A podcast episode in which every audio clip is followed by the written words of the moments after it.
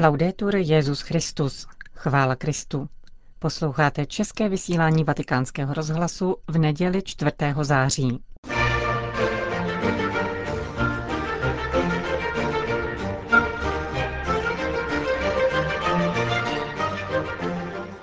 Milí posluchači, v komentáři Církev a svět uslyšíte recenzi pátera Gian Domenica Mučiho na knihu amerického pastora Roberta Bella. A v druhé části pořadu vám přinášíme slova svatého otce před dnešní modlitbou Anděl Páně. Příjemný poslech přeje Johana Bronková.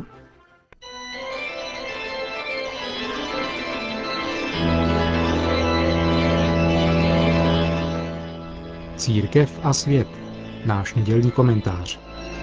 Podle recenze Gian Domenica Mučiho připravil Josef Koláček.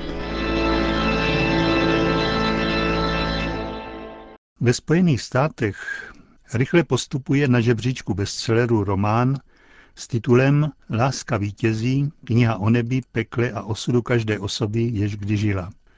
Autor Robert Bell je mladý protestantský pastor. Kniha jako by píchla do vosího hnízda, vzbudila pohošení v konzervativních kruzích samého společenství protestantů.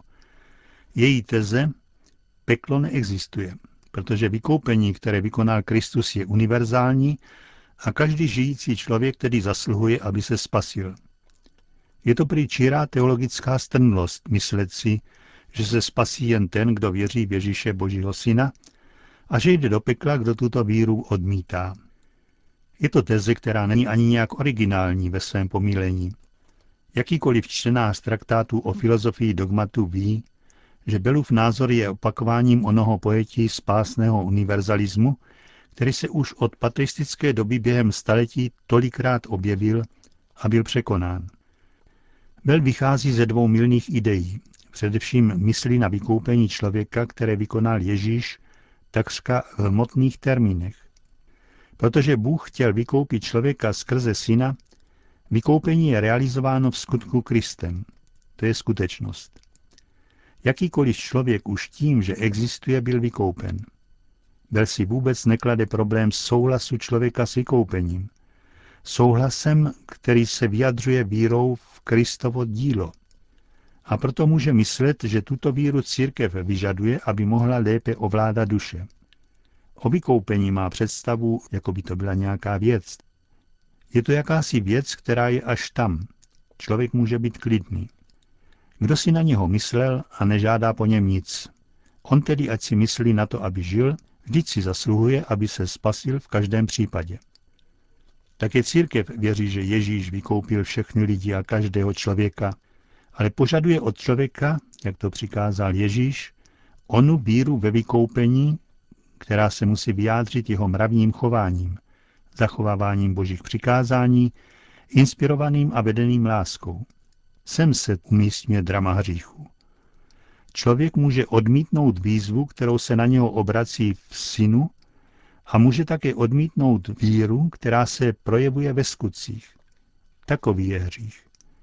A právě hřích plodí možnost pekla, které nemůže být místem, kam Bůh posílá hříšníka, nýbrž stavem, který si opatří tím, že se odloučí od Boha života a zůstane od něho odloučený. Peklo si zkrátka člověk zjedná tím, že hřeší. A jako existuje a nakolik existuje lidský hřích, natolik existuje peklo. Toto katolické učení jasně předkládají dva proslulí teologové. Protože peklo je triznivá zkušenost hrůzy vyvolané zboštěním, jaké člověk dělá ze sebe samého celou silou srdce, proto tedy následkem a účinkem věčného hříchu je možno dokonce říci, že hříšník se soudí a odsuzuje do pekla sám. Peklo je jistým způsobem seberealizace hříšníka. Je vytvořeno tvory a nikoli Bohem. Jako Bůh nestvořil hřích a smrt, tak ani není příčinou věčné zatvrzelosti ve hříchu a z toho vyplývajícího neštěstí. On není odpovědný za věčnou vůli tvora hřešit. Člověk nese odpovědnost za nesmrtelný hřích. Bůh ukazuje, že absolutně respektuje svobodu člověka. Dává mu svou lásku, ale respektuje lidskou svobodu, která si odpírá a nepřijímá ano Boha. Nejedná s lidmi jako s nezletilými bytostmi, jež konec konců nemohou být odpovědní za vlastní osud. Níbrž jeho nebe se zakládá na svobodě, která ponechává i zatracenému právu, aby sám chtěl své zatracení. Zvláštnost křesťanství se vynařuje zde, ve tvrzení velikosti člověka. Jeho život je nesmírně vážná záležitost. Existuje to, co je neodvolatelné. Také neodvolatelné stroskotání. A proto musí křesťan žít s tímto vědomím. Lidskou existenci tvoří svobodná osobní rozhodnutí. Když se nějaká osoba rozhodne pro hříšné chování, zabíjí sama v sobě lásku, vzpírá se totiž boží lásce a společenství s ním. Je-li takové odmítání trvalé, osoba upadne do stavu neschopnosti milovat. Sama se vylučuje z lásky, kterou jí Bůh nabízí. Je to samovyloučení, ne trest uložený Bohem. Je to smrt, kterou si člověk dává sám. Je to smrt, která mu odnímá nadpřirozený život. Je to smrt, která by mohla být překonána jenom stykem s milostí, jež vyvěrá z vykoupení, z odmítnutí hříchu a ze souhlasu s milostí vykoupení. Toto spojení boží milosti a lidského souhlasu nebo přitakání se už nedává počasné smrti, která upevní člověka v jeho volbě. Kde chybí sama možnost obrácení, tam člověk zůstává ve své neschopnosti milovat, bez naděje, že by mohl svůj stav změnit.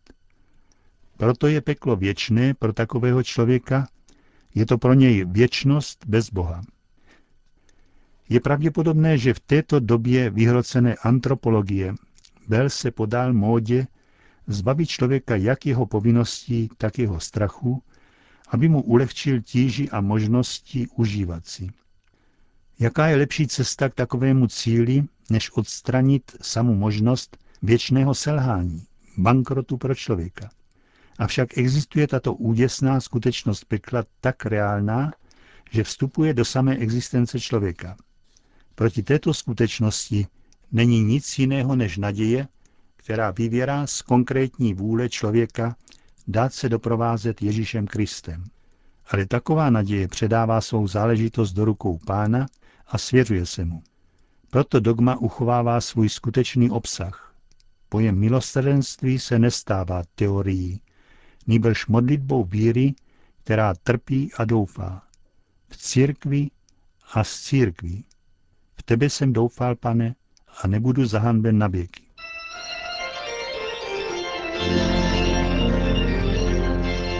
Slyšeli jste náš nedělní komentář Církev a svět. Podle článku Gian Domenica Mucciho Vlači Vilta Katolika připravil a četl Josef Koláček.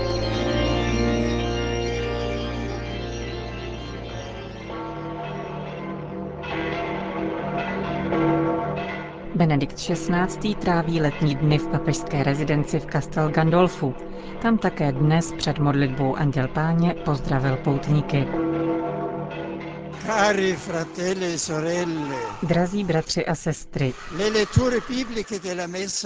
biblická čtení zemše svaté této neděle směřují k tématu bratrské lásky v komunitě věřících, jež má svůj zdroj ve společenství nejsvětější trojice. Apoštol Pavel nás ujišťuje, že celý boží zákon dochází plnosti v lásce, takže desatero přikázání a veškeré další předpisy lze ve vztahu k druhým schrnout v jediném. Miluj svého bližního jako sám sebe. Text z 18. kapitoly Matoušova Evangelia, věnovaný životu křesťanského společenství, nám říká, že bratrská láska zahrnuje také smysl pro vzájemnou zodpovědnost. Proto tedy, když se můj bratr prohřeší proti mně, mám se k němu zachovat s láskou a nejprve s ním promluvit osobně a dát mu najevo, že to, co řekl nebo učinil, není dobré. Tento způsob jednání se nazývá bratrské napomenutí. Není to reakce na urážku, ale je veden láskou k bratru. Svatý Augustín komentuje takto. Ten, kdo tě urazil, tím samým způsobil hlubokou ránu sobě samému. A ty bys nedbal zranění svého bratra? Musíš zapomenout na urážku, které se ti dostalo, nikoliv na zranění svého bratra. A co když bratr nenaslouchá? Ježíš v dnešním evangeliu ukazuje jednotlivé stupně. Nejprve se za ním máme vrátit a promluvit s ním za přítomnosti dalších dvou či tří lidí a pomoci mu, aby si lépe uvědomil, co učinil.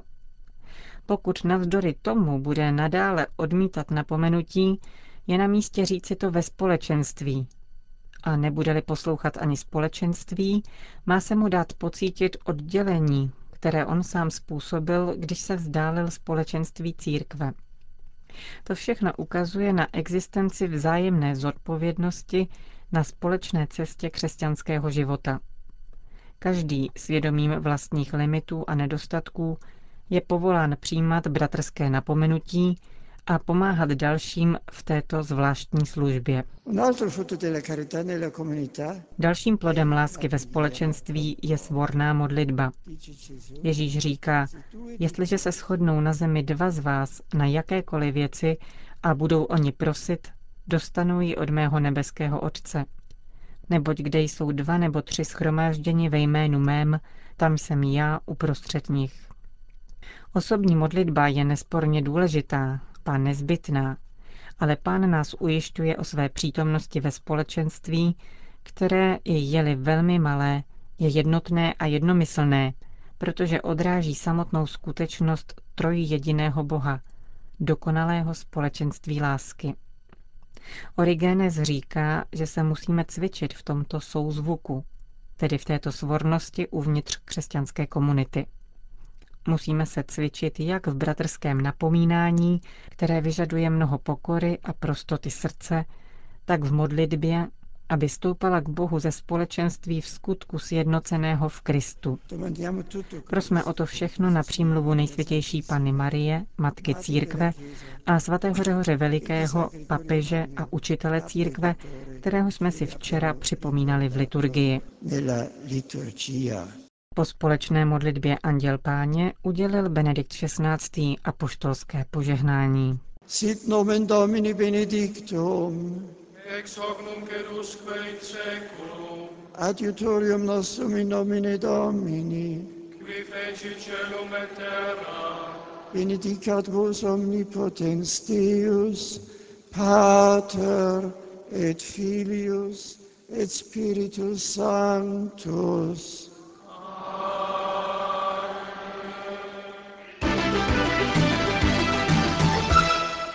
A na závěr jedna zpráva z Vatikánu. Ve věku 87 let včera zemřel v Římě kardinál Andřej Maria Deskur, jeden z prvních vatikánských odborníků pro otázky médií a osobní přítel Jana Pavla II.